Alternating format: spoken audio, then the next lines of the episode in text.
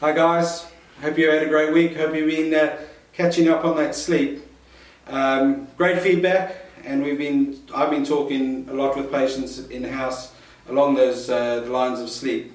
I thought tonight we would change things a bit and kind of start off really with one topic, and it's a topic that I get asked quite a bit within our modern life and changing foods, and a lot of patients asking me about milk.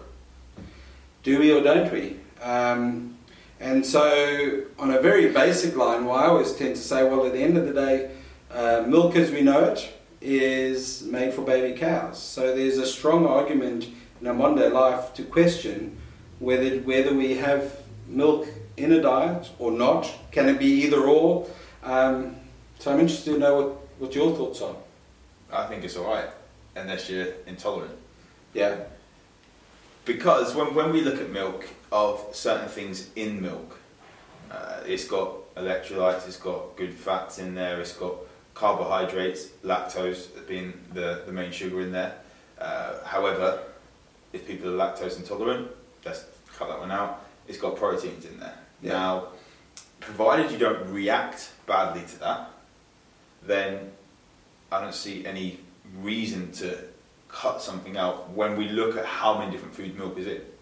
Yeah, I mean, milk is kind of almost a bit like the wheat equivalent. It's used as a baseline for a lot of foods and a lot of prepared foods.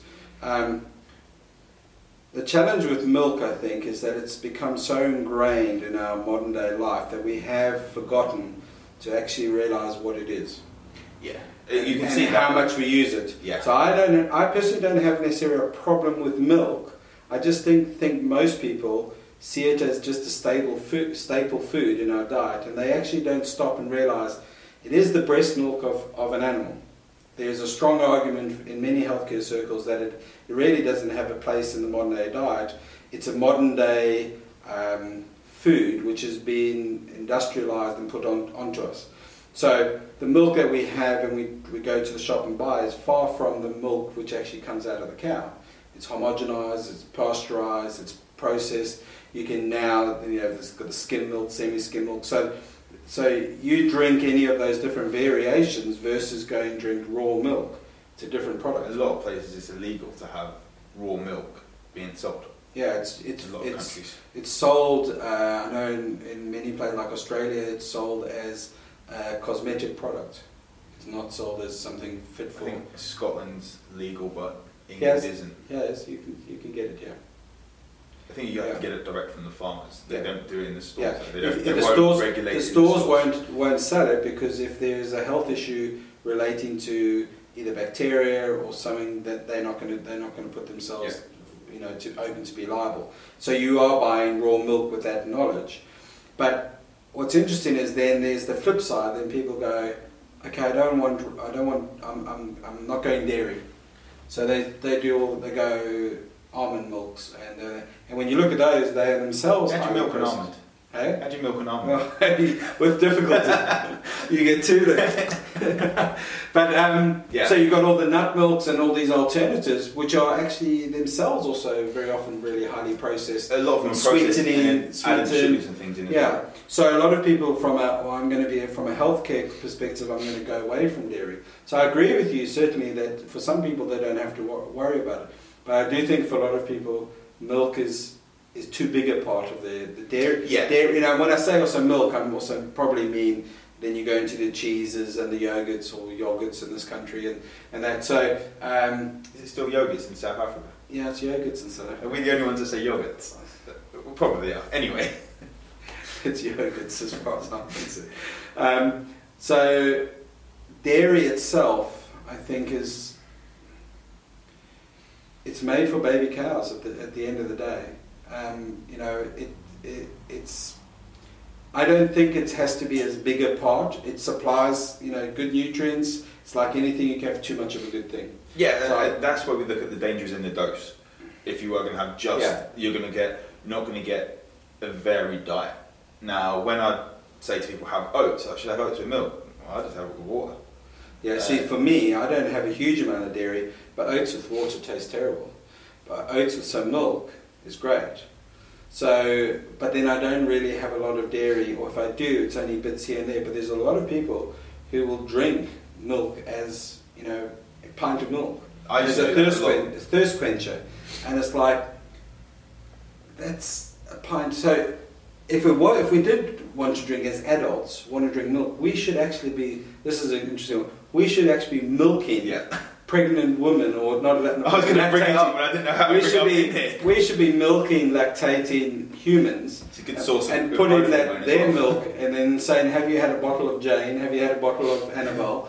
You know, because we do that with the animals, but we're designed to drink that. And, you know, I don't know about you, but I'm not really that keen on drinking a pint of human breast milk. It's been a few years since I've done that, like 32 or 1 year. But that's, I think that people have been really well conditioned and advertised and processed into that milk is normal food, and it's not. The thing that I look at here is that on a hierarchy of drinking water, being hydrating, and we can add things to the water to help up there, and to what drinks get bad, milk isn't up there with getting your vodkas and alcohol and things like that to those levels. No. It's not going to be as healthy as certain things. Yeah. It's, to me, it would be better than having just Coke or Diet Coke and aspartame filled drinks, which that's another topic that we can look at again. But with milk, to me, is that it's got carbohydrates, it's got proteins, it's got electrolytes in there, and it can be good at the right times to help refuel. I like your idea of the dose. You know, it is a case of keeping it in check. Yeah, and also with myself, that when we look at dairy as such, that people have a problem with lactose, the digestion of lactose, which being the issue that they don't have the lactase to actually digest it. And that is where we look at the problems. We cut it out, see if it's an issue, and then start putting it back in. Cheese, most real cheese, doesn't have much lactose in it. Very minimal lactose in it. And so let's put that back in first. Is there a reaction? Then we'll go into something else. Maybe it's goat's milk or sheep's milk, and then we'll go into. I just think more people.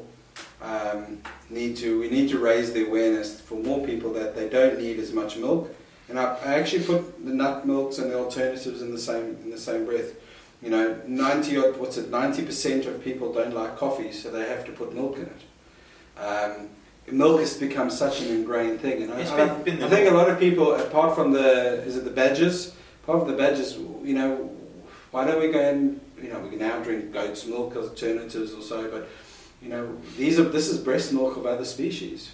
You know, we're designed to drink water. I'm not an advocate saying therefore we only drink water. I think we should have things, but so have milk and have the alternatives, but kind of know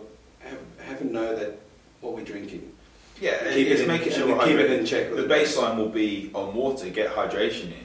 Milk is going to help hydrate you, just like coffee is going to help hydrate you. Yeah. Just like tea is going to help hydrate you. It's what else is in there. Well, what caffeine levels, what other things. And because of the scaremongering with the fats, I would advocate if you're going to have milk, like which is a current, a lot of the theme of what we've picked up, or I've picked up from what we're speaking is, if you're going to do it properly. Go for if you can get raw milk, great, but go for whole milk, because the fat in that is going to actually make that. You're going to satisfy yourself more. You're going to fill up more. Whereas when you go down to the semi-skimmed and the skimmed. You're really getting more diluted sugar. Mm-hmm. You're not getting that the fat component. So you're not getting that product in its full natural state. So close to the whole food, close to the whole state, and in an ideal dosage. Because when you do actually break them down and you go and look at some of the processed alternatives, they're worse products. Yeah, and if we're using that for fat loss as an example, as much as I use my bodybuilding days of saying this is not going to be healthy in the terms of balance of having a life and having full on health, but for fat loss I was having whole milk every day of that 16-week diet until the day before my show, and I still was in very, very good shape when it came to abs showing veins everywhere. And one big strong message just to end off that. Yes, you are what you eat, but if you eat fat, you don't generate fat. Your body processes fats, proteins, carbohydrates differently, and it's so clever it can switch and combine things and that. So if you're going to eat more, have more fat in your full fat meal, doesn't mean you're going to put fat more fat on. It carries more calories, so but it does depend on what you put milk in combination with everything else you eat. Definitely. So it'd be really interesting to know: are you a milk lover? Do you go full fat? Do you milk your nuts? Yeah. On that note, we shall see. Let us know. We'll see you next week. Take care. Happy milking.